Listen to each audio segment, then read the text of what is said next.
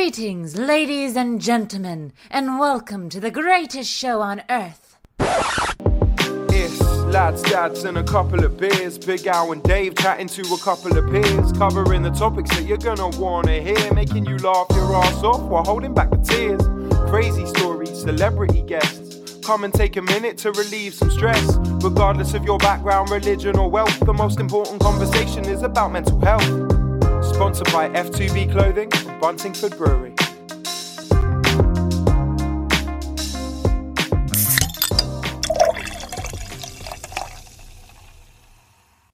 Hello and welcome back to another episode of Lads, Dads and a Couple of Beers, episode four. Episode four, Series two. two. Season- Boom! Smash it in there. Oh dear, oh dear. I mean, What a day! wow, what a day! What a day! I mean, God, I, I don't know. Really, I don't feel really upbeat like going into this episode, and, I, and that's not because of the guest. It's because it's a fantastic guest. It's just everything. It's, It's been a bit of a week, isn't it? Yeah, it's been a bit of a week. just a fallout from the football. Look, the boys did really well, and they every single one of the, the team deserves full credit for it. But it's just it's just madness the the, the backlash of it, and we'll we'll get into it with Patrick. We'll talk to, to him about it. But We've just named the guest there. know, we have got the inspiring, truly remarkable man that is Patrick Hutchinson. Um, people that will wonder who Patrick is. The name might not need mean anything, but his his Yeah. the picture definitely will. Yeah, this is another one of those episodes where we, we stand a, a, a possibility of of the listeners not actually knowing who the guest is, um, but they'd need to go and find out who he is because yeah, there's a really prominent, really famous, iconic image of Patrick. We won't go too much into it now and, until he comes on. Um, but there's a, a photo of Patrick which has made him quite famous. Mm. We both sound quite like a bit bit croaky. Yeah, I've got. Look, well, let's talk about the week, shall we? Obviously, we had the football on Sunday. We were both, both together to watch the football, so that was fantastic. But I've got, I've had right sore throat. I've taken Yeah, two. have. I've taken two COVID tests this week just to make sure, and I'm I'm obviously double jabbed as well. Yeah. Um, but yeah, I've just felt a bit rotten. Um, I hurt my back at the weekend doing silly things that younger people should do rather than me. Dogging. Um, yeah. Oh shit! How'd you guess? no, uh, messing around on a friend of mine's speedboat, which sounds very posh and very lavish, but it wasn't. Basically, he bought some new uh, water sport toys for his boat, so like rubber rings for people to sit in, and one of them was one. One of them was called a flyer, right? So it's like um, almost triangular shape. And What, you lie on you lie on the wide end and hold the handles, and two people can lie next to each other. So it's sort of like a paper airplane shape, if you think about it. yeah. um. We had the kids, and the kids were loving it. They were going on it, and they've got a kid as well. So both our children were together, absolutely having a whale of a time. And my friend Matt, whose boat it was, he says, "I really need to be able to give this these toys, give it some on the boat, Oh, so I know how to handle them." Oh, Love Island, Love from Island. You. Sent me a link for a new mic. Oh, there you go. Yeah. Um, Sorry. Continue. So we're, we're on the back of this boat, and he says to me, "Mate, I, I, I need to get the kids off it. I really need to be able to give it some. Take the boat up to full speed to see how I can handle it." He's like, "Will you go on the back of the flyer and hold on to it?" And I was like, "Yeah, mate. Yeah, I'll, I'll do it. No problem." Uh, so I jumped onto the back of this flyer, get get fed out on a on a water skiing line, holding onto this flyer. Right. And my friend Matt just gives it the beans, mate, around this lake. and I'm not joking, it was about 40 miles an hour, and I'm hanging on for dear life. And he was like, Oh, mate, I was trying to get you off for ages. But in the end, I did come flying off at about 40 miles an hour, but luckily into the water, and I was fine. Um, which was all good fun. We had a great time. But the next day, um, rock and roll as I am, went to put my swimming shorts on and pulled a muscle in my back. Wow. Wow. So yeah, I've been a bit rough and I'm a bit croaky and um yes, so sorry if I sound Yeah, I'm, I'm a little bit the same. It's um, I've, I've been back and forth to bloody Spain um, this last couple of weeks. Um, going back tomorrow, um, and yeah, it's just just doing doing a lot of social media stuff, so that's really good. But it's just it's, it's just knackered me. I'm just knackered. Yeah. I mean, with the football and but like you, I've took umpteen COVID test. I'm double vaccinated and I'm absolutely fine. So Yeah, mine, mine was fine. There was no problem there. But I think it's it's only right now, especially because we can get these tests so easily that we just do them every. hundred we feel a percent, hundred percent. But it's We need to do the beers, mate. Anyway, we ain't done Oh, the beers. God. We started talking and we ain't even done the beers. We've got right off and gone in straight into it. Um, well, yeah. Thank you to our sponsors, F2B Clothing. Yes, mate. F2B Clothing, free, Free to be. whatever you want to be. Go and check them That's out on their Instagram at F2B Clothing or www.f2bclothing.co.uk. Also, big up, big up to the boys at Buntingford Brewery for supplying us again this week. Um, I'm actually not drinking this week. I'm taking it a bit easy. Um, Well, I am. yeah, I just feel a bit like shit. And uh, also, our guest is a fitness fanatic. So I thought, do you know what? I, I don't really want to be sculling back beers when I've got a, a fine specimen of a man that is Patrick Hutchinson in front of me. And I- I've completely disagreed with everything that Al said. I've continued to drink. um, so I've got one of their fantastic bottled beers again, which is a 500 milliliter bottle, which we've spoken about previously on the pod. So like half a liter in a bottle is pretty bang. Yeah. Um, but I've got 92 Squadron, which is a bitter, and it's a 4.5 percentage bitter, right? Now I can see Al's raising his eyebrows a bit, and I'll be honest with you, I raise my eyebrows a bit because Bitter, I'm not. innit? I mean, I don't think I'm I've, not- I don't think I've I'm seen not a a- bitter since like my granddad in the social club in like 1992. I'm not a bitter drinker, and this, uh, rightly so, scared me a bit because I think, well, um, the boys at Buntingford Brewery do a fantastic job. So, massive shout out to to Andy and Charlie down there at Buntingford Brewery. But it scared me a bit because I feel like I've got to take one for the team. But do Yeah. you know what? You're liking it? It's actually all right, mate. You're, It's you're actually all right. weirdo that would like it though. Like for, It- for it earlier, earlier listeners of the podcast, I know that you used to like the ones with all the sexy cans and Yeah, yeah, sexy names. I love all that. I love all that. So like 92 squadrons right up my street. And it says a battle of Britain clashes bitter. Are you Right. you are you going to start subscribing to like magazines of collecting coins now and like It might do, yeah. start Watching collecting buses. again? Yeah, yeah. Um, but do you know what? What's his, what's his name on the old telly? Dickinson's deal deal whatever it is. Oh yeah, everybody loves a bit of Dicko, don't they? But it doesn't taste like a bitter that I just assumed a bitter would taste. It just tastes a bit like a bottled beer. Well, I used to I I must admit I used to like a Boddingtons back in the day. Yeah, that, but that wasn't bitter, was it? What was that? It was a bitter, wasn't it? No, Boddingtons Bodies bodies wasn't. the bodies was a bitter. Was it? Email in lads dads and a couple of bits at gmail.com. Let us know if uh, if it's a I'm bitter. sure. Was bodies a bitter? I don't know. Anyway, speaking of bitter, there are some bitter bastards out there at the moment, aren't there? Oh, the world's gone to me. shit again. It's The just wo- gone uh, to shit. I think it might be worse, bruv. I think Yeah. it might actually be worse. It could be. I mean, the, People the, are just dickheads all the time. It the just does me in. anti-vaxxers, the anti-vaxxers are up in arms, aren't they? Kicking off about, oh, you know, double jabbed, got amber list and having to travel, so they're all kicking off. You've got all Mm. the dickheads that are racist that are kicking off at the three young black fe- fellows who missed a penalty, which is Mm. you know, ridiculous. And as we're recording this now, Bukayo Saka has just released a statement, and and it's one of it's one of the it's one of the best, well put together statements I've read from a from a young man as well. He- he- He's just he's just hit the nail on the head with everything he said. People go and have a read of it, and the, the, the boy is absolutely class.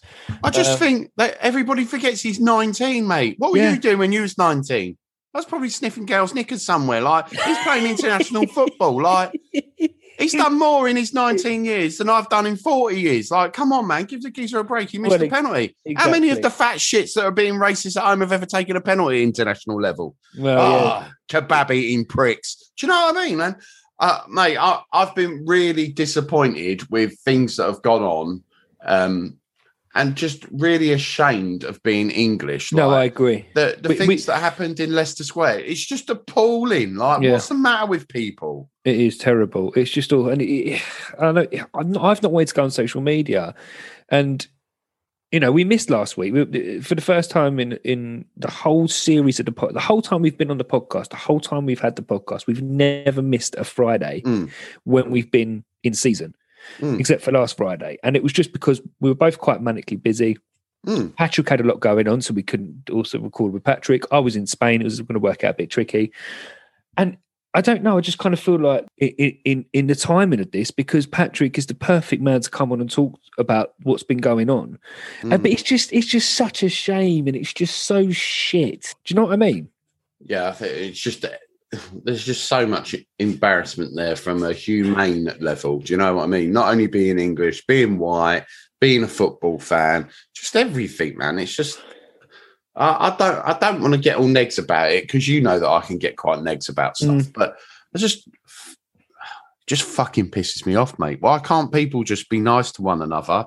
Why can't people just be normal? And why can't people just enjoy what we've got? We've all had a shit like 17 months. Can't we just act like human beings and just enjoy ourselves? Like, No, exactly. And also, just like ch- changing the subject slightly before we get Patrick on, I want to make a mention to, and people might know who these people are, they might not. They're called the Smithy family. They're on TikTok.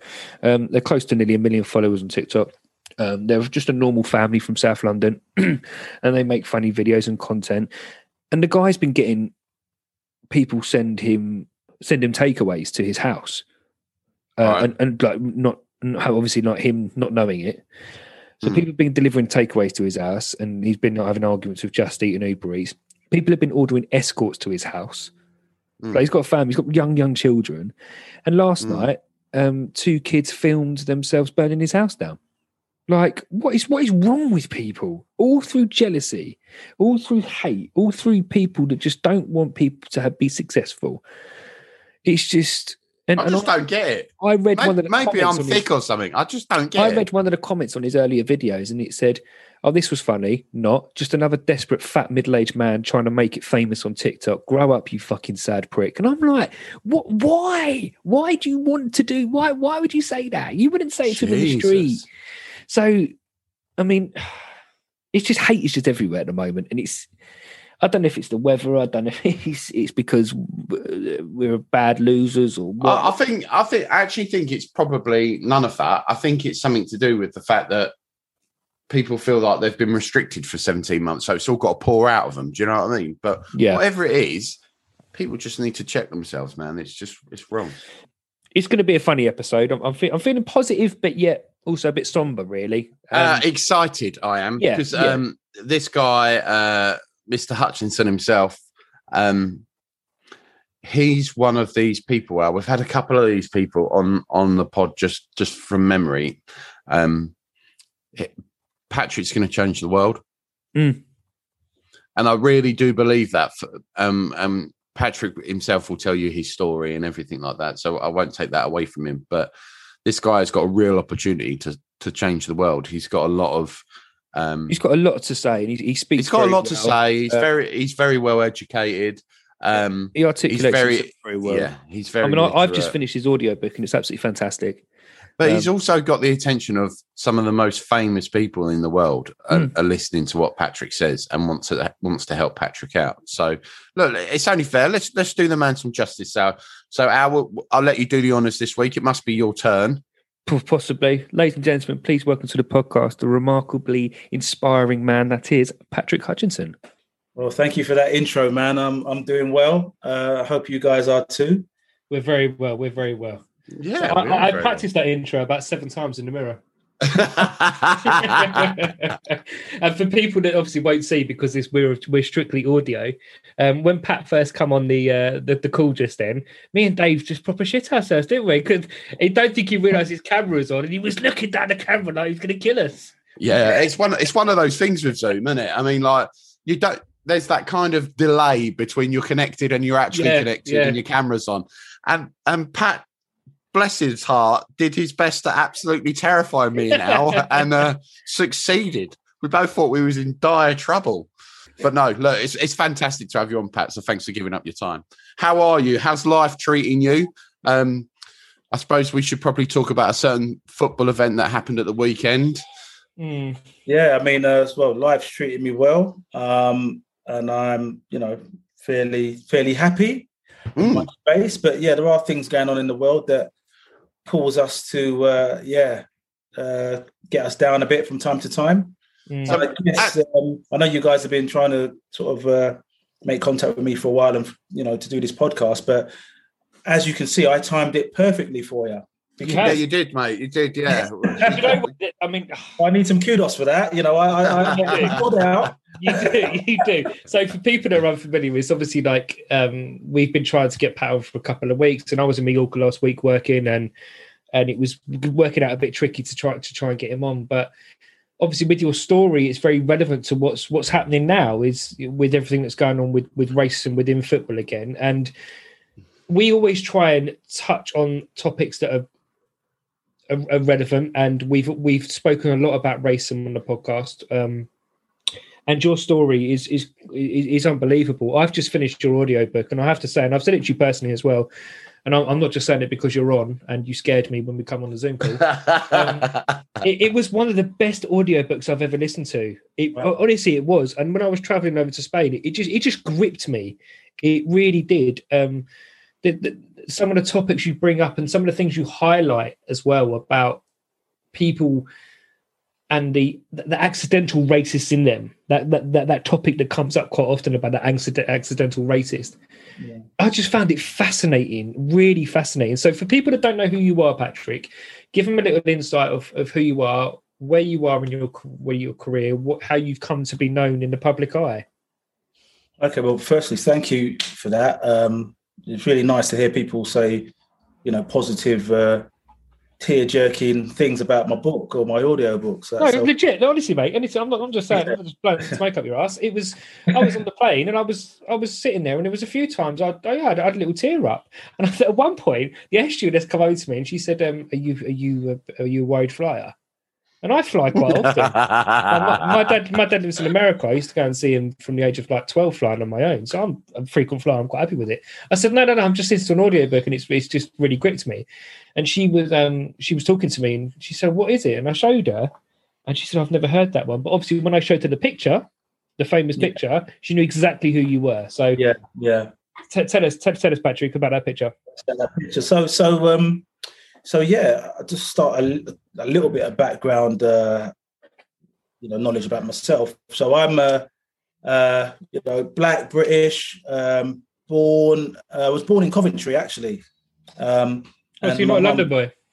So I'm not a London boy originally. No, I was born in Coventry, but then I, uh, my mother moved to uh, to London to Battersea, uh, and that's where I grew up. Grew up in Battersea. I was educated in Wandsworth um, and Southfield. So combination. I went to a boys' school in Wandsworth, Wandsworth Boys' School actually, in actual fact, and then went to South Thames College. Mm. So my yeah, so my upbringing was Battersea uh, slash Wandsworth, and um, you know, as a young boy, I did experience quite a lot of overt racism because back then I was I'm 50 now, so I was born in 1970. Grew up in a time uh, in uh, South London when you know racism was very overt. It was really in your face, uh, which I talk about in my book a lot. And um, you know the, the, the days of uh, Alf Garnett on the TV, yeah. uh, you know, using lots of uh, derogatory language and stuff and, and laughing at it. And um, sort of, uh, yeah, that was how it was. And even going out and playing out, I, I, li- I grew up on a council estate. Uh, my dad wasn't around, it was just my mum and my, my sister and I. And um, yeah, on my council estate, lot, lots of white friends. That's actually my estate where I grew up on was majority majority white. Um, Mhm. Couple of black kids and mixed race kids, but mainly white. Um, so uh, yeah, I experienced lots of racism from my own mates, but it was almost like it was it was like the norm, um, Yeah. and it was something you had to sort of brush off and and uh, just uh, get on with. Like it's just one of those things, and and and even when they, it wasn't sort of um, sort of perpetrated at me. It would be perpetrated at other other Asian, other Asian or, or black people, Mm. and it would always be sort of coupled with, yeah, not you, Pat, you're all right, you know, but them, you know, use the P word all the time, they use the N word all the time. And um, sometimes I wonder how I managed to get through all that without being like really, really emotionally scarred because Mm. I just, I don't know, I just have a really good coping mechanism throughout my life, which has been training and working out and stuff and martial arts and all of that. So let's But- talk about the martial arts aspect of your life, Pat. Um, have you have you competed professionally for martial arts? Um, so no, not professionally. I, I came into this stuff quite late. So I, I did do martial arts as a young boy, but um, I was really sporty and athletic as a, as a young boy, but I didn't get opportunity to sort of express it because I was looking after my sister a lot when my mom was at work. Right. So I sort of, uh, tur you know, when I got into sort of my thirties and stuff, and as an as an adult, I became you know obsessed with sports and and sort of catching up, making up for lost time. I guess you could you could say. Yeah. So I have competed in um, jiu-jitsu. I've done Thai boxing for a long, long time. I've, I'm, a, I'm sort of a newbie at jiu-jitsu. Been doing it a couple of year, a few years. Mm. Um, I've competed at jiu-jitsu, um, and and yeah, so and I did a bit of taekwondo as well when I was when I was younger. So I've I've always had sort of martial arts in my life. Lovely. Do, do you find the spiritualism within martial arts? Because I mean, I, I did a bit of martial arts when I was younger. Um, I competed. I was a boxer as well. Um, I competed at national level. Hey, Dave used, used to come to few my fights, didn't you, Dave? Um, Yeah, yeah. I was I was there as a fan. Yeah, as a And- spectator. I nearly turned over pro about two years ago, but I had, unfortunately had a very bad back injury. And I, I found, and and it's something I never really connected with, especially especially as I got older, it's like the spiritualism side of like uh, mixed martial arts. And I, it, got, it got brought on me one day when I walked into the gym, and we, we used to train at a boxing gym, predominantly a boxing gym. Yeah, And then we went to a mixed martial arts gym, and I walked in, and the, the owner of the gym stopped me. And he said, "What are you doing?" Said, I'm sorry, I'm coming to train. He went, "Go back out, come back in." I walked back out, come back in. He said, "No, what are you doing?" And I didn't realise about the respect thing, respect showing respect to the to the gym as you walked in. So, do you find have you found that you've you've especially with mixed martial arts that you've connected a little bit in that kind of way with the spiritualism side of it? yeah. When um, yeah, doing doing especially at a younger age, they're really, really, you know, like strong on the, the respect Yeah, of it because it's one of the things they use to hone young young men's skills and try to get them their minds in a particular place. Because as you know, boxing has saved many a young man. Martial arts has saved you know equally many a young a young man, and, and it's the respect aspect of it. yeah, Normally, young men that like to get themselves in, involved in tear ups and stuff, and they've got a bit of a talent for it, but they don't know how to control it. And martial arts boxing helps you you know, channel it into a particular place, and it and it and, it, and you learn respect. Once you realize what you can do and the damage you could cause someone, you, you respect it a lot more, Yeah. and you, you you know you walk around and you get yourself into a lot less, uh, you know, fra- fra- you know, tear ups or whatever. yeah, problems. Yeah, yeah. Do you, do you think it helped you growing up as well? That, that that sort of respect aspect that you knew that you could handle yourself, especially as a, as, as a black man growing up in a like you've explained a racist environment. Did you think it gave you almost that edge to know that you could handle yourself? Yeah, um, it made me feel a lot more confident. Um, At a time when, you know, lots of us didn't feel that confident because of you know what we had we were going through. Um, and one of the things that really got me interested in in, uh, in, in martial arts and you know being able to defend myself was uh, a few run-ins I had with the Chelsea headhunters because they used to walk through Oh, my okay. and as a young boy, they used to kick me off my bike and stuff. Um, happened a few times. Um, I didn't know who they were. These guys walking through the estate off to watch the Chelsea game because I lived in Battersea, and um, and my mate picked me up once after I got kicked off my bike, and he said, "Oh, don't worry, Pat. They're, that's the Chelsea uh, headhunters. They're they're racist. They don't like black people." And then we we carried on right, and we rode off, and that stuck with me forever. And Yeah. and then again, another time I saw them, um, and I was sort of transfixed, remembering what my mate had told me. Um, Yeah. uh, instead of uh, getting out of their way, I was sort of a bit like a, a rabbit in headlights, sort of just thinking, "Oh, it's them again," and just sort of start. And they did it again, you know, pushed me off my bike, you know, get out of the way, you you effing n word.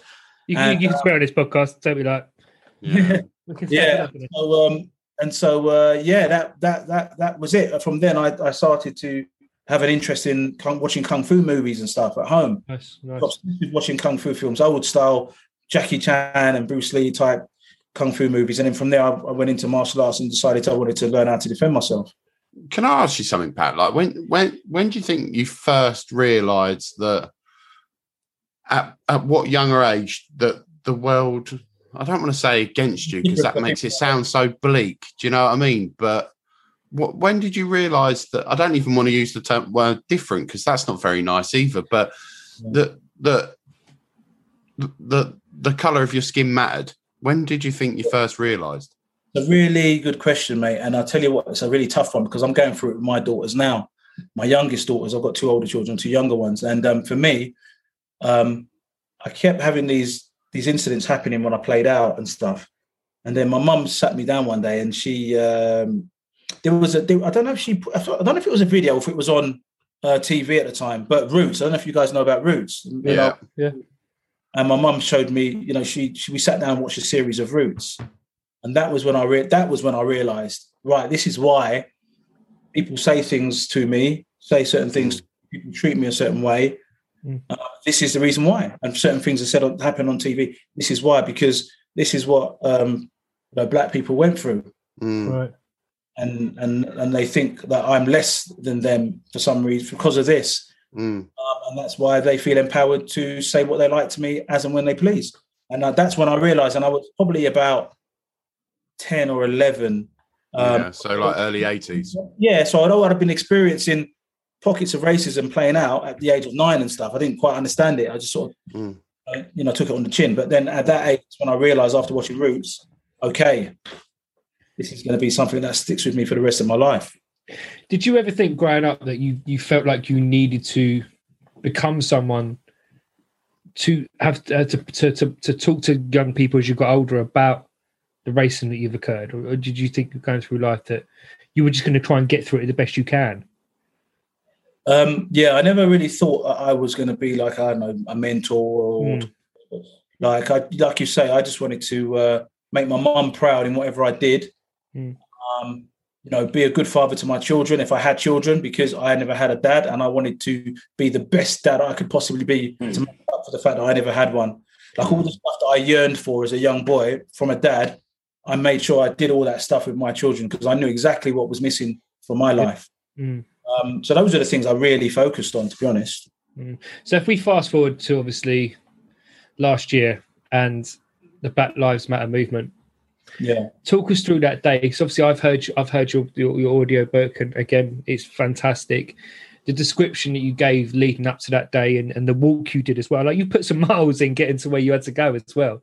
Um. For for people, again, we'll put the link in, in in the description of this podcast. But the you talk in the book how you you set off and you parked up in Vauxhall, wasn't it? You put some Vauxhall yeah, yeah. and then you you made the trek across into town and you came across a few people yeah. and you said you say in the book how you, you had that nod with with with the hooligans yeah, yeah, yeah. and you had that sort of nod of like we're not going to fuck with you don't fuck with us like Yeah. nod but talk us through that day like what, what made you guys want to get up and go into london that day So um, I was actually supposed to be babysitting that day, looking after two of my, my youngest grandchildren. Um, so I hadn't planned to go up. Um, and there was talk uh, once we saw that Tommy Robinson video. You know, we had a number of WhatsApp groups trying to say like who's coming down, who uh, you know to, to front these guys up and just to support those demonstrators because a lot of us grew up like you know in the in the eighties, Mm. Mm. had runs with the NF and stuff, and you know fought them and stuff. So we knew what it was going to be like. how it was going to rally people up yeah i mean that that video for people that don't that are not familiar with it is tommy robinson put out a video and it was it was kind of it was hate it was hate and he's always tried to stay on the fence but this particular occasion like well actually that's that's that's not true in what i'm saying there. He's not trying to stay on the fence but he he's always tried to be as clever as he could with his words. And in this particular instance he wasn't. He was just being overtly racist and he was saying go and cause harm. Go and cause problems. Go and take on anyone that's not white. And Yeah. that, that was pretty much the, the the context of what it was. Am i right on that back um, and the statues had already been boarded up. You know, Yeah. Mm. They'd already been boarded up, and they were all safe. Mm. But he's, you know, his rally, his rallying cry was to go down there and defend England and just defend. right, Yeah, it was that that he said it was defend the heritage of the nation and stuff like that, even though it wasn't what it was about. But sorry, Pat, carry on. Yeah, it infuriates so, me. um, so we, when we saw that, we were like, uh, we can't just stay at home and, and watch this happen because we know what's going to happen. And and a lot of the demonstrators were either young, or there's lots of women, lots of children, and we could just see a catastrophe Mm. taking place. because it's key to point out you didn't you didn't go down there to have a fight you went down there to keep peace Uh, yeah, I mean, obviously, you know, we can take care of ourselves. And I, I remember a lot Absolutely. of people saying, why did he have gloves? Because I, you know, I had the, the gloves on, like, training mitts yeah and um, people were saying, yeah, why, why did he have Kevlar gloves on with Kevlar knuckles on them and blah, blah, blah. And he went, you know, went down there for a tear up. And no, we didn't go down there for a tear up, but we were prepared if if it kicked off. Yeah. Obviously, you're not going to start, you know, line dancing with people. Of you're going to defend yourself, right? And growing So- up in the environment that you've grown up in that's something that you know you should be able to do Exactly. And I know exactly, we know exactly what to expect going down there. So we had to go down there prepared. Mm. Um, but that wasn't the aim. We went down there to keep the peace, talk down some of these uh, youngsters because they're, you know, a lot of them, are really volatile, um, and they, and they, you know, a lot of them can do things that they're going to regret later on. You know, Mm. and um, we could almost envisage, you know, five or four, you know, y- young black men ending up behind bars because they've done something silly. You know, um, because of And this was this was a group of friends of yours, wasn't it? This was uh, yeah, yeah. So, so initially there was supposed to be loads of us, but then some people thought it was a trap. Don't go down there; it's a trap. It's a draw out, and all the rest of it. But we still went, and in the end, my mate knocked my door, and he said, "Listen, there's only like five of us. You're going to make six. You have to come because I weren't going to go." right. And he said the numbers are so low, so I so I had to go, and I had to leave my grandchildren with uh, with, with people with somebody else, basically. And how did you feel in that moment? That moment when you when you were leaving, Um, what I your felt- feelings? I felt bad for leaving my grandchildren. I'm really close with them, especially my my my two year old grandson. Um, but I felt duty bound. For the because greater I good, didn't yeah. wanna be- didn't want to be sitting watching the news, watching some some shit happen, and thinking I should have been there. I should have been there. I should have. Mm. Because you can't rewind time, can you? You can't go back and Mm. fix anything. Yeah. So I thought, yeah, listen, let me let me go. Let me. Es- Uh, Especially on paper when the odds are massively against you as well. yeah, exactly. Exactly. It just shows your character, Pat. It really does. But continue, some- sorry, mate. Go on. Some shit did go down, didn't it? yeah yeah it, it was it was a messy messy day i mean we spent a lot of time walking around trying to get into where the action was so we actually didn't um get mixed up in the what do they call it what they call it the battle of trafalgar now or whatever they Mm. call it That's right. Yeah, yeah. really kicked off with the the police and the edl guys and then some of the blm protesters um it really kicked off in there but we couldn't get in because we were it was all cordoned off so the uh, the incident where you know I came to notoriety was uh, a bit afterwards when um, they had sh- they had sort of chaperoned everybody towards Waterloo. Mm. So there were hordes of uh, you know demonstrators down by Waterloo Station, and that, I just we just knew it was, weren't going to work out well down there because there was too many people. And then every now and again you'd hear rushing or fighting got kicking off in particular areas, and we try and go over there and try to defuse it. And we stopped a few things happen, other things happening on the day. You know, we I remember there was a car um, with two white guys driving through the crowd, Mm. and I don't know if they were EDL or not, but I don't know who drives a car through a crowd of people. You know, Mm. and people started shouting "E EDL, EDL. They they jumped on the car. They tried to flip the car, and we, uh, all my mates and I, we got over there and started pulling people off the car and stopped them from uh, turning this car over because they would have turned the car over and pulled these guys out. Yeah. Mm. We sort of gave them a few stern words like, "What are you doing driving through it? Just get, just get the fuck out of here. Just go, just go." Mm. Yeah. They drove on through. Now I don't know, you know, who they were or whatever, but uh, we saved them. But, but that wasn't caught on any on any uh, you know social media. yeah. Um, and then we saw the incident where um, there was some EDL guys and some BLM guys having a good old fight on top of the um, stairs. So there's like a staircase that At runs the um, Royal Festival Hall. Right. It's a staircase, um, and um, it sort of runs up to the embankment. Mhm. Uh, and there was a tear up at the top of the stairs. They were having a good old fight, and then the EDL guys are outnumbered, and they just run off, um, and they leave this one guy. He's like he's completely out of it. He's you know intoxicated. He's he looks concussed. He's stumbling around, doesn't know where he is. And this uh, Rasta Rasta guy, Rastafarian guy, sort of uh, props him up um, and tries to try to help him. And in doing so, there's a few protesters that are realizing what's going on, and he's saying to them, "Just leave him alone. Just leave him alone."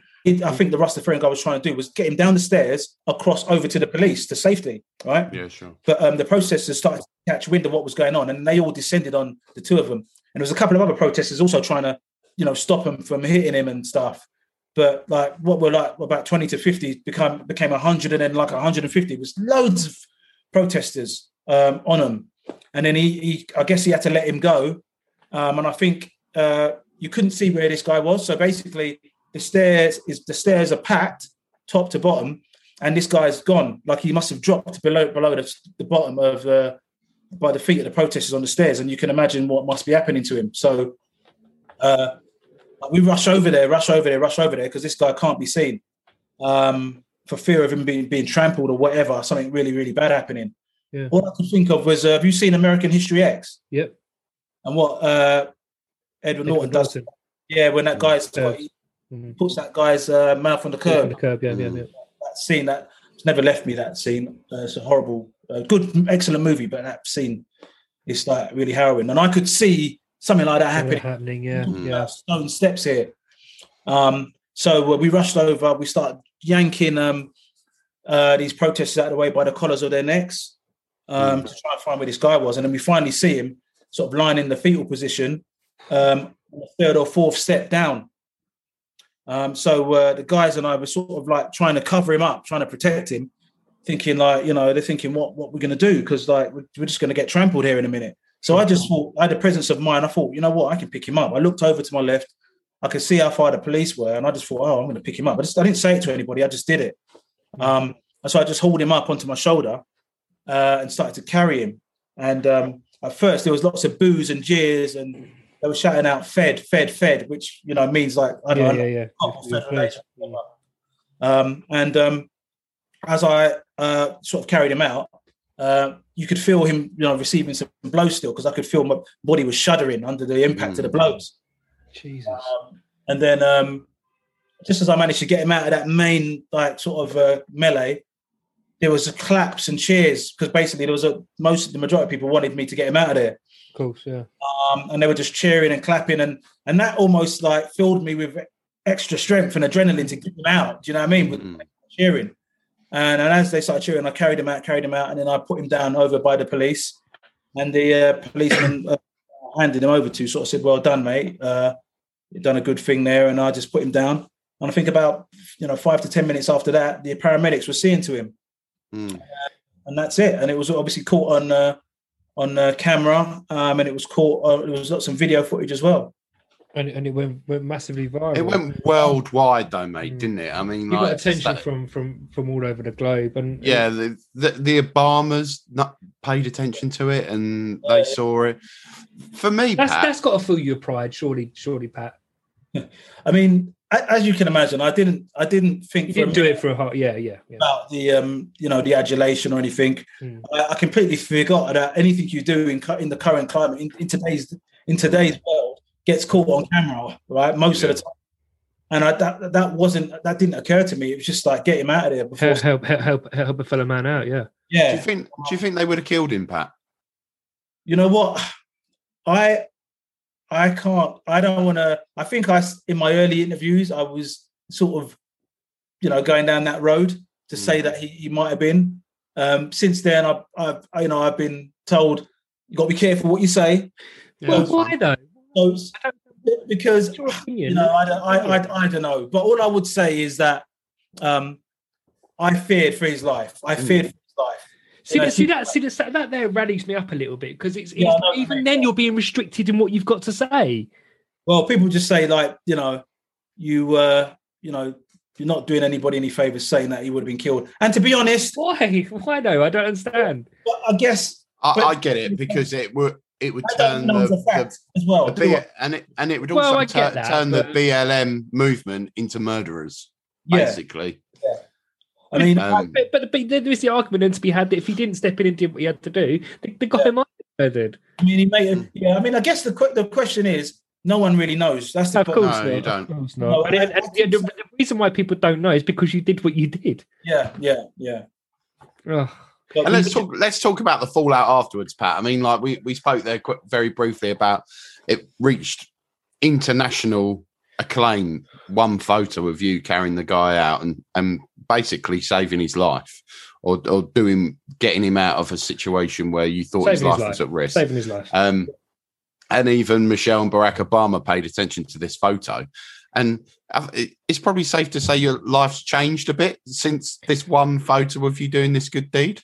yeah, just a little bit. Yeah, um, yeah, yeah. I mean, obviously, probably the biggest thing is writing the book, um, and um, then there. Fantastic book. I don't know if I've mentioned it. Did you have this book in the bank before the incident?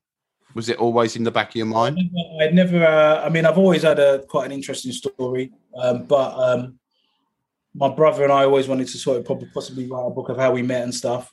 But Mm. no, I didn't. If I'm honest, I didn't have a book. It was uh, like you know we we got approached by you know about three different publishing houses. Mm, I had no idea people would be interested in my story, so mm. I thought, yeah, Have you yeah. been surprised at how, how many people have been?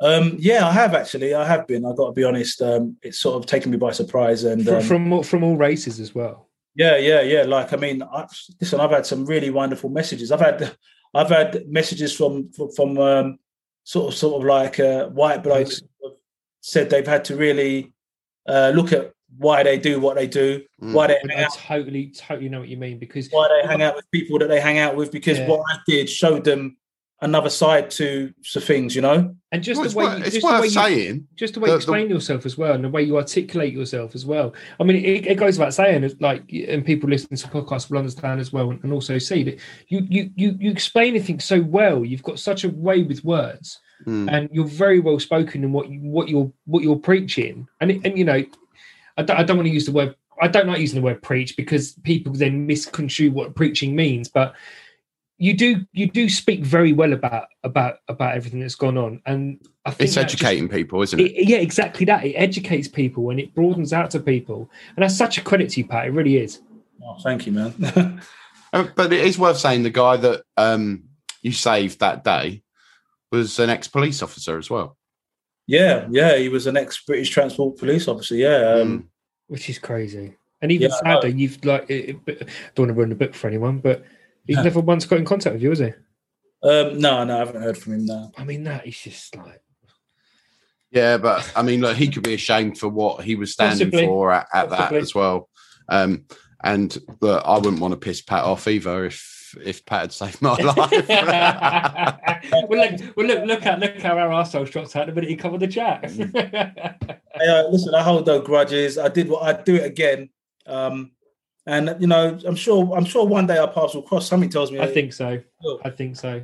But So let's talk, talk about tell everybody about the wonderful things that have happened to you since since Yeah. that that moment. So obviously there's the book. so there's the um, book. We've set up a, a CIC company, community interest company called uh, UKI, which is United to Change and Inspire. Mhm. um, which is you know we're going to really try and, and make a difference at ground sort of level zero for the um, you know for the impoverished children you know not black children anybody working class children Mm. uh, there's mis- misconception sometimes that it's just black children we're trying to help we're trying to help anyone um, that's uh, working class that's struggling that's going through certain things um, it just so happens that you know when you're black you have the double-edged sword not only are you uh, working class or poor you also have your race as an issue Yeah. you know what I'm saying? So, uh, but it's one of those messages that I've been trying to constantly push out there that you know the, the, the probably the probably the biggest um, enemies to to black people are the working class white person. But we should be on the same side. We should be we should be fighting ag- alongside one another. You know, because we've got the same issues going on. You know, but Mm. anything that happens, they seem to blame us for it. You know, blame the immigrants and blame us for this and, and blame us for that. But um, we're actually fighting the same fight. If we own, if they only open their eyes, they would see that we're not Mm. their enemy. You know, it's the powers that be, and and the powers that be sit back and sort of laugh at all of us and think, you know, we've got these lot all uh, under the thumb, you know, and we've got them all eating out of our hands, and we've got them uh, turning against one another. Mm. I- Having followed you on social media, Pat, and soon, especially over the last couple of days since the fallout from the football, and Yeah. what's gone on with the racism within football, I've Yeah. noticed that you've been very, very careful about how you've posted. Um, I, I don't know you personally on a level, um, but I think subliminally, I've sort of picked up on the fact that you've been very careful about what you've posted. Um, I mean, where where do you honestly where where do you stand on what's what's gone on the last couple of days with the football?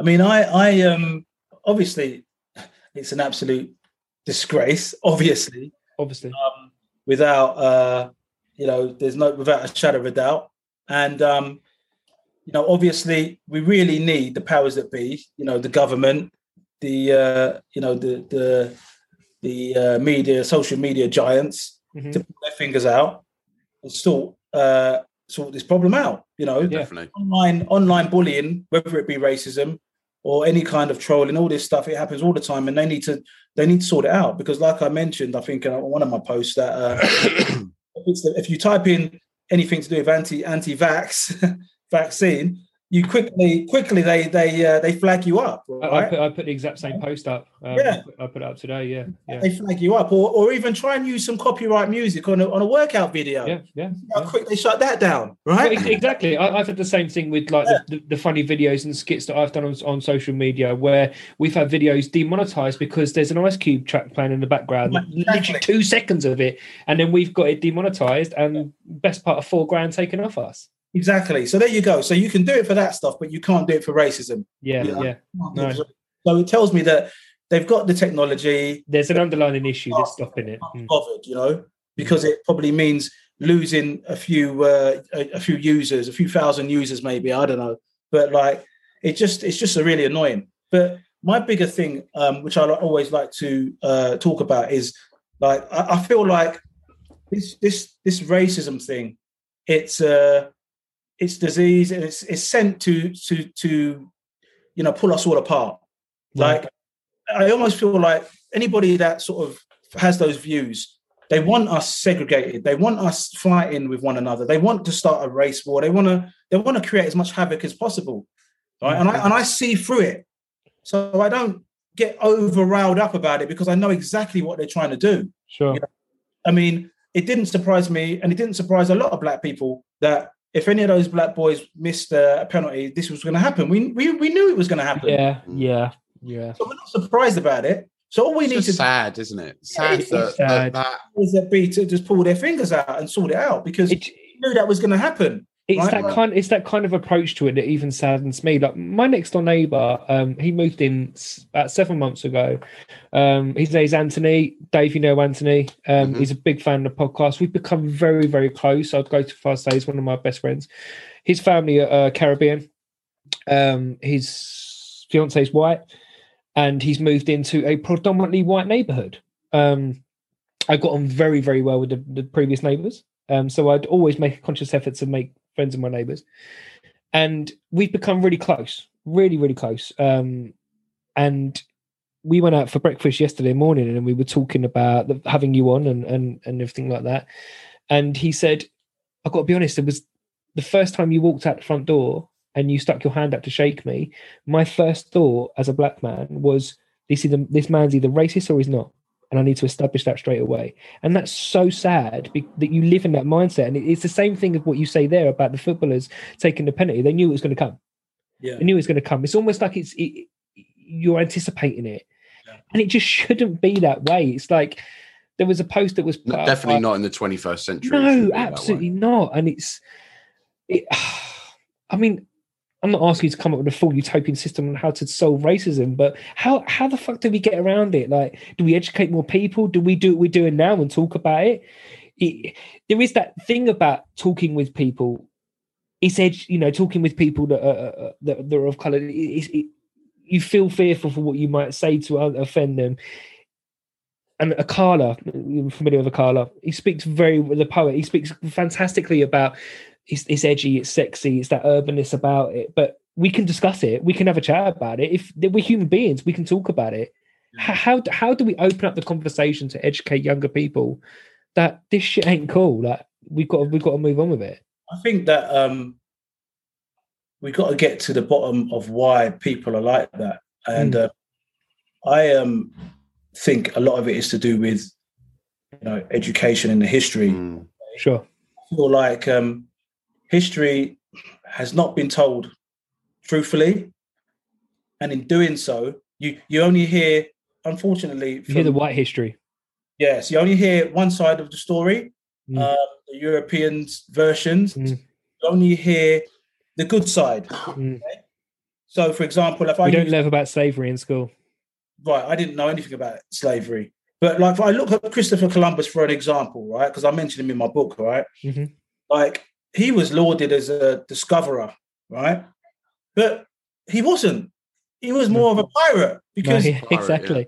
any, anywhere he went- where- anywhere he went, right, first of all, he's not discovering anywhere because these places already people Mm. Yeah, he, he claimed the land. there. And then secondly, you know, they're they're they're they're raping and pillaging and they're, they're stealing and they're taking people's stuff. Like but you don't get taught that. Mm. You just get taught that he is he was this, you know, he discovered Jamaica or wherever, and um and you don't get told the truth. Mm. Okay? And this is the problem. So when history is, is is is taught like that, it empowers one lot of people. We're discovering everything, we're building everything, we're we're inventing everything.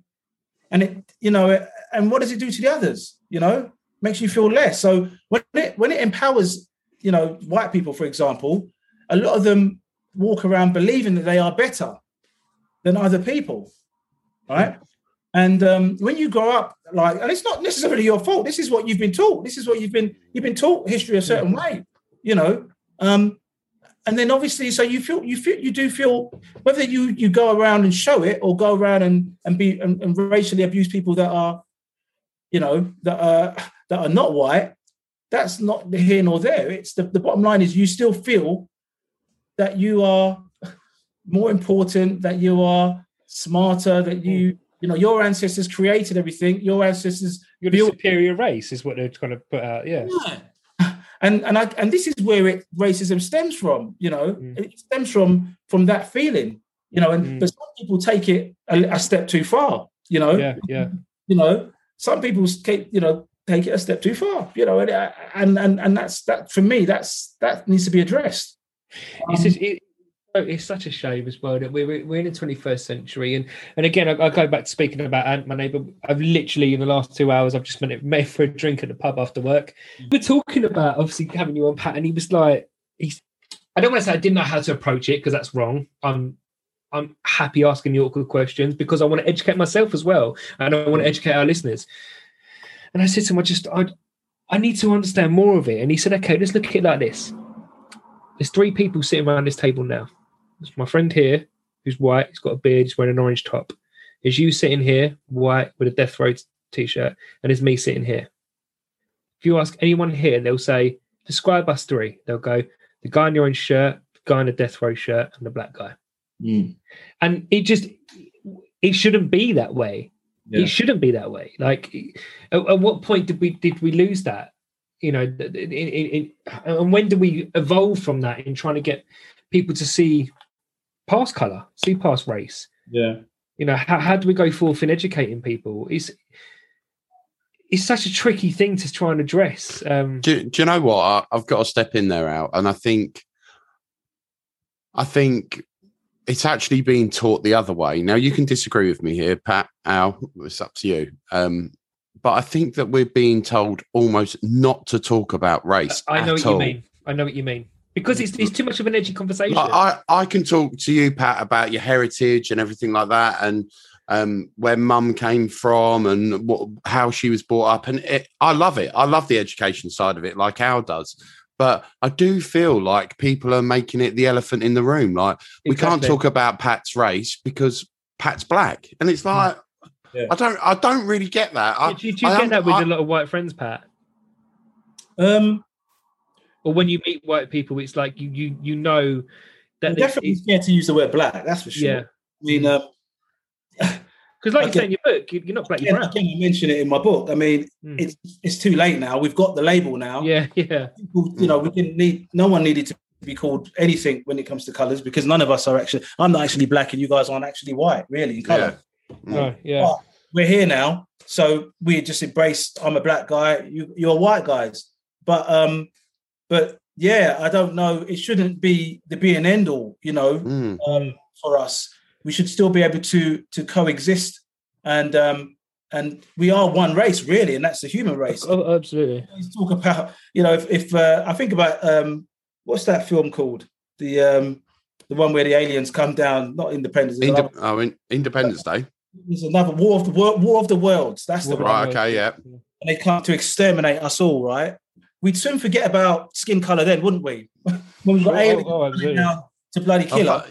yeah, and I saw something the other day about the whole thing about, about the color of anyone's skin then, because we'd all be one race. It'd be it'd be the human race versus the aliens. well, well, we didn't really care about the color of, of, of our skins when we were supporting England. Uh, yeah, and that, that's what I was going to say. I, I, I saw a excellent post the other day that said that you discriminate against them when they don't score. Would you have hailed them as the as the black gods when they would have scored? No, you wouldn't have. It because we would have just gone through as a, as a nation together. And I find that I just find it really sad. It's, It's- I don't it's- get it. It's terrible, and it, it and I and I kind of try and talk to people about, um, especially in the area me and Dave grew up. It's we're just outside of London, so there is there is a, a small element of don't want to use the words white supremacist. That's probably a bit heavy, but It- it's a, it- well, it's a it's a conservative ca- county, so we live in Hertfordshire, Patrick. So it's predominantly middle class white people. Yeah, and there are there are certain people that would follow the, the sort of like the, the movement of BNP, and my one of my close friends, um, he's, he's one of the dads from the school, Jason. He, his family are Caribbean, and it was really sad. One night we were we, we went out for we had a dad's night out. All the dads from the school went out, and Jason was the only black guy, and we were at we were at a pub and I called an Uber and I said, "Oh, that's our Uber," and he said, "Oh, I'll go and get in it." And he went to get in it, and the guy, there wasn't an Uber because they could pick up in the picture on Uber. It was a taxi. It was a taxi. You know, I must make that point clear because obviously you can facial recognition on the Uber with your phone, can't you? So he got in to get a taxi, and the guy went, "What are you doing?" And he went, and Jason went, "What?" He went, "Why? You, what, who are you?" And he goes, "Oh, we're going down to to, to Welling. We're going down to White Line. This this taxi's booked Casey." And he went, "Right, well, you ain't coming in." And I went to get in. I got in the cab, and Jason was telling the bloke, "Shut." I mean, "Oh, shut up!" like that. And I got, and everyone got in, and the cabbie just completely changed his tone. And I said, "Jason, what's that?" And he went, "Nothing, just nothing. I've not dealt with before." I said, "No, no, what's happened?" And he told me, and I stopped the cab. I said, "No, fuck that. We're, get, we're getting out." And he and he didn't want to make a scene. He, he was desperate not to make a scene. And I said, "No, it's not. It's not right, Jason. That's not right." And I was getting so angry about it. Yeah. And Jason said to me, "Bro, this like, this is my this is life. That I'm used to this shit. Like you Yeah. don't understand. It's it's pissing me off more that you're making a scene. yeah, Just get in the cab and go." And I was just like, I couldn't comprehend that or get my head around it. Mm. Like, and it really, really rallied me up. Like, because that's my friend. Like. I look at him like I look at Dave and, and like I look at everyone else. I am not in any way like that. And I know the people that I surround myself on like that for that exact reason. I don't want to be around dickheads and, and ill educated people. But f- for him, it was more of a embarrassment for me to kick off and for him just to accept it. Mm. And I found that I, I, for, for, for, for- it's played on my mind ever since. And this thing's happened like four or five years ago. Yeah. And I often speak to him about it still, and he's like, mate, like nothing's changed. Yeah. You can have BLM, you can have people taking a knee, you can have everything else. Nothing's changed. For him, nothing's changed. Yeah. And I just like I see, uh, Well, when you it say that, actually upsets me. It actually upsets me. you got Ubers now. I mean, uh, and it makes traveling a lot easier because I mean, I've had if I tried to catch a taxi back in the day, it'd be unless it's a black taxi driver. Uh, it's been difficult in the past. I've got to be honest. Yeah. Back in the day when I used to try and catch a taxi, they'll just drive past you. yeah. You know. Um, but um, now with I guess with the Ubers and that, I mean, it's different. Mm. Yeah, no, definitely. Yeah, Most- yeah. The drivers are, are going to be immigrants as well, so you know it's okay. I got no problem getting about anymore. But I mean, I, my thing is this, right? It's like we can't expect everybody to like everyone, right? Of course. We're in, we live in a real world, right? We live in a real world. It's not a make believe world. We can't make everybody not racist and everybody like everybody because it's not going to happen.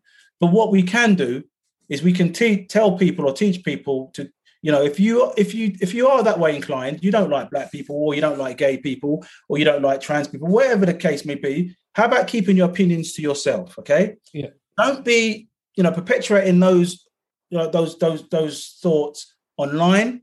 Don't be trolling anybody. Don't see anybody out in the street and, and say anything horrible or, or you know to them. Like that's what I would say. Like if you just don't like black people, keep it to yourself, mate. Mm. Yeah. Just keep it within the walls of your of the four walls of your house because I can't force you to like me. Okay. Mm. And that's all I would ask from people, just to live and let live. You don't like particular people, then just let them get on with it. You know, you don't have to let that person know that you don't like them, do Mm. you?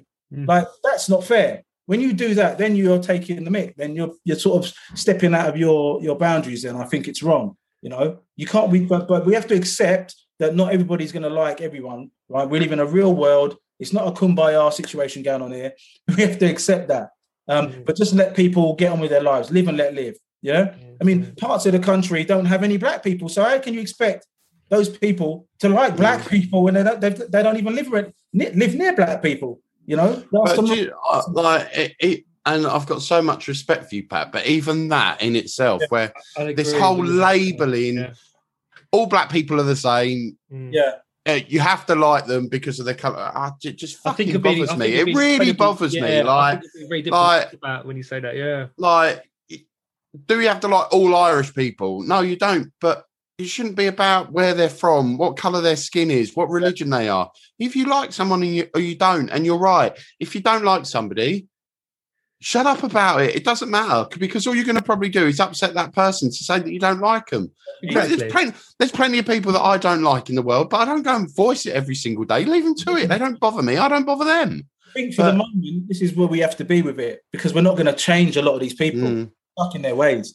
yeah. But as long as we educate the children, the next generation, we educate them, things will eventually get a lot better. You know, but in the meantime, if you don't like black people, do me a favor, just keep your mouth shut. yeah, Yeah. Exactly. to yourself. You know what I mean? And we can all and we can all coexist and we can all work in the same office or sit on the same bus, ride the same underground. You know, we don't but we don't have to like each other, but just don't let me know it. I don't have to hear what you've got just what, what you think of me and vice versa, you know, and we can all get on. We can all coexist. Exactly. Yeah. You are a true advocate of the saying, um, with great strength becomes great responsibility. And like you've become this leader and this face and um the, the BLM whole the whole BLM movement. I remember for a long time it was George Floyd rest rest his soul's face that was on that BLM m- movement. But but now it's so much more focused on on you, Pat, and you you've subsequently become this icon and, and this vision of hope for everybody that it's not all about the bad stuff and people can make the right choices Mm, rather that's, that's than- a key point to break. yeah. Yeah. making the choice what how they feel and what they do how, how does it feel to be like that i mean like do you feel the pressure on your shoulders every day and things like that I actually I actually don't. And the reason I don't is because I'm just I'm kind of just being me, you know. Mm. So it's quite easy when you're being yourself. Like um one of the things that our organization are, are going to be rolling out is like anti-bystander training, um, you know, courage training. And and what we're trying to tell people is like you can have 50 people like, you know, around a particular situation. And at the moment, 48 people are filming and two people are trying to yeah the problem. Well, we need to flip that now and have, you know, 48 people Jeez, hand to the pump and two people filming. That's how it should be. Mm. Absolutely. You know, that's how society should be.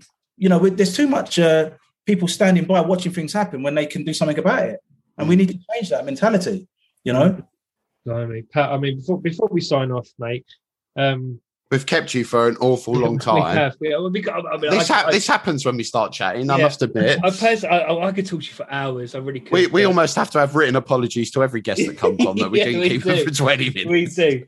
Um, but I mean, before we sign off, I mean, do, do you feel that that, especially in the last year, the way that racism has been brought back up to the surface, and rightly so, that we can finally do something with it? That if, that the powers that be are finally getting to grips that okay, we, you know, enough talking about it now. We've got to fucking do it. You know, we've got to do something. Yeah. I mean, um, people are probably not going to like me saying this, right? But had England won that, right, we'll be here again with this agree. Yeah, it would it would it would paper over all the cracks. Yeah. Um, and um, we'd all be in euphoria. Listen, I wanted England to win that trophy just as much as everybody else, right? Mm. Um, but if England had won, we wouldn't be here now. Mm. Um, Double-edged sword, really. Stuff would be. Mm. Um, and this stuff is still happening. It's still out there, and this has highlighted why you know people do take the knee, not because of uh, you know anything political or because of the BLM organization. It's because players are still being racially abused, and one of these these idiots going to get it into their head, you know, when they boo it, that it's a it's a sentiment, you know, yeah like Yeah. yeah with any organization, it's just showing, you know, support and camaraderie for something, and that's it. Nothing more. You know, they keep making excuses and talking about the bloody organization and Antifa and all that nonsense. It's nothing to do with any of that stuff. Mm-hmm. if you could if you could give a message to your your if you could give a message to your young self now knowing what you know in 2021 what would it be Wow, my young self. it would be nothing to do with any of this stuff. Yeah, the reason I've got four grandchildren and, and four children, I started really early. Um, I would definitely not have started as early as, early as I did. I'd have been enjoyed life a little bit more before having children. I had my my son uh, came about uh, when I was twenty. Like uh, my girlfriend at the time was pregnant, and, and I was nineteen when she told me. And uh, yeah, so I started well early, and I've been looking after children ever since. Well, I, I've seen your GQ pictures, and that's there's no reason for that not to have happened. You're a good-looking lad, Pat. You look after yourself as well, so I can completely understand Um, why.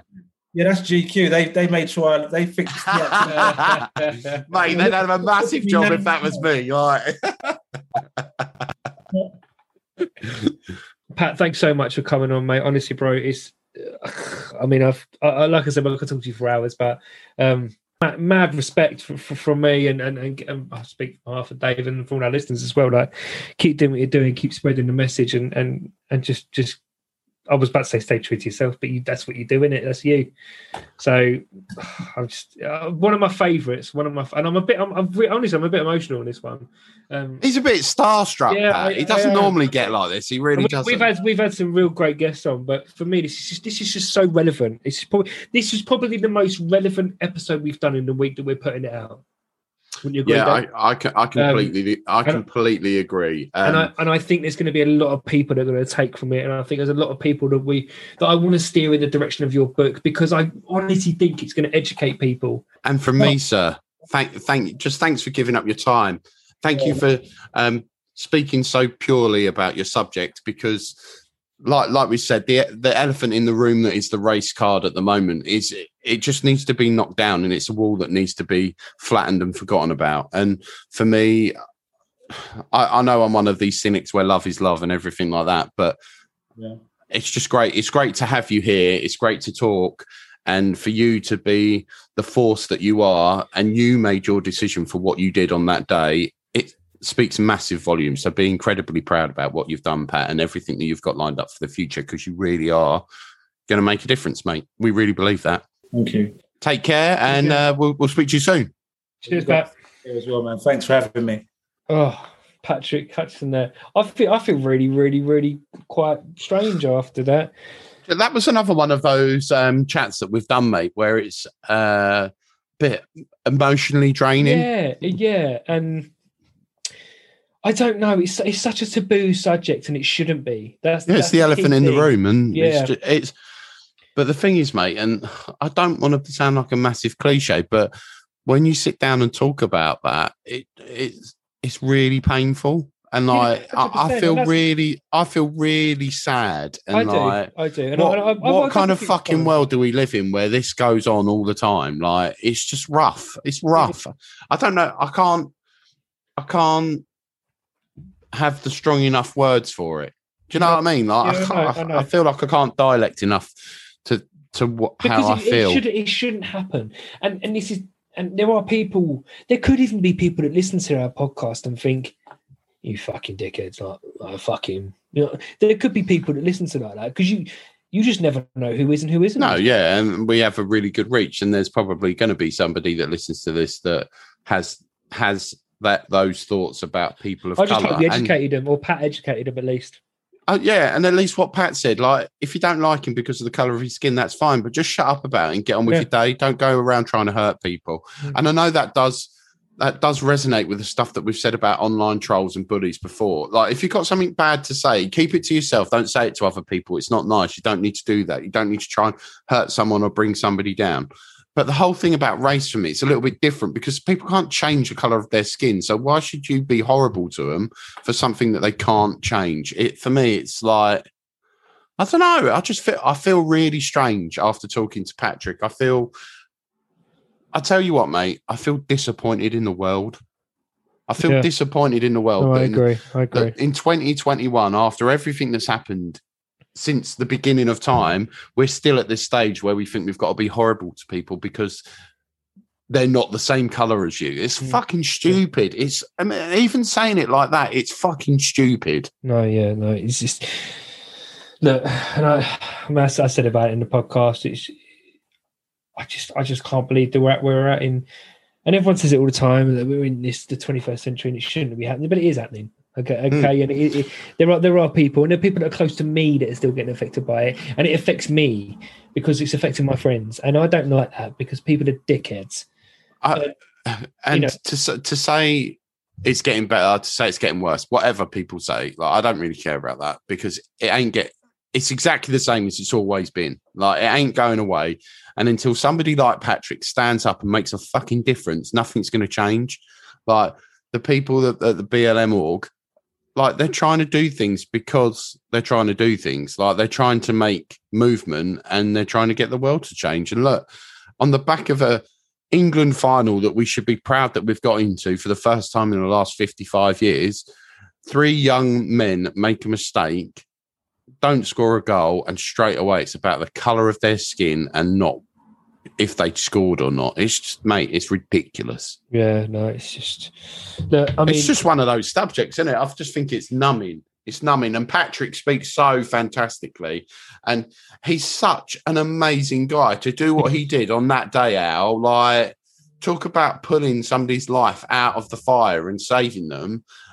He he had no second thought for his own safety and knew that he wanted to save that man's life. And we can say he did, they weren't going to kill him, they were going to kill him, whatever. I understand that. But he saved his life, man. Like yeah. it's not often that you meet somebody that saved another human being's life. exactly, and, and and the fact that the, the man's never got in contact with him is is a shame.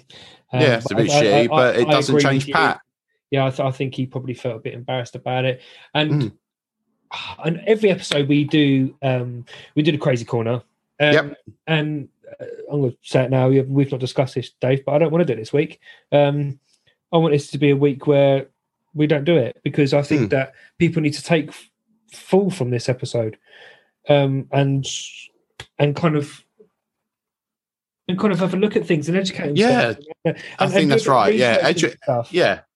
I tell you what, I'm fine with that, pal, and I support that in every way. And I want all the listeners to in those in those five minutes that we would do the crazy corner and we'd have a laugh, go out there, listen to Patrick's audiobook or start listening to the audiobook or or read something that Patrick has written because he is a game changer.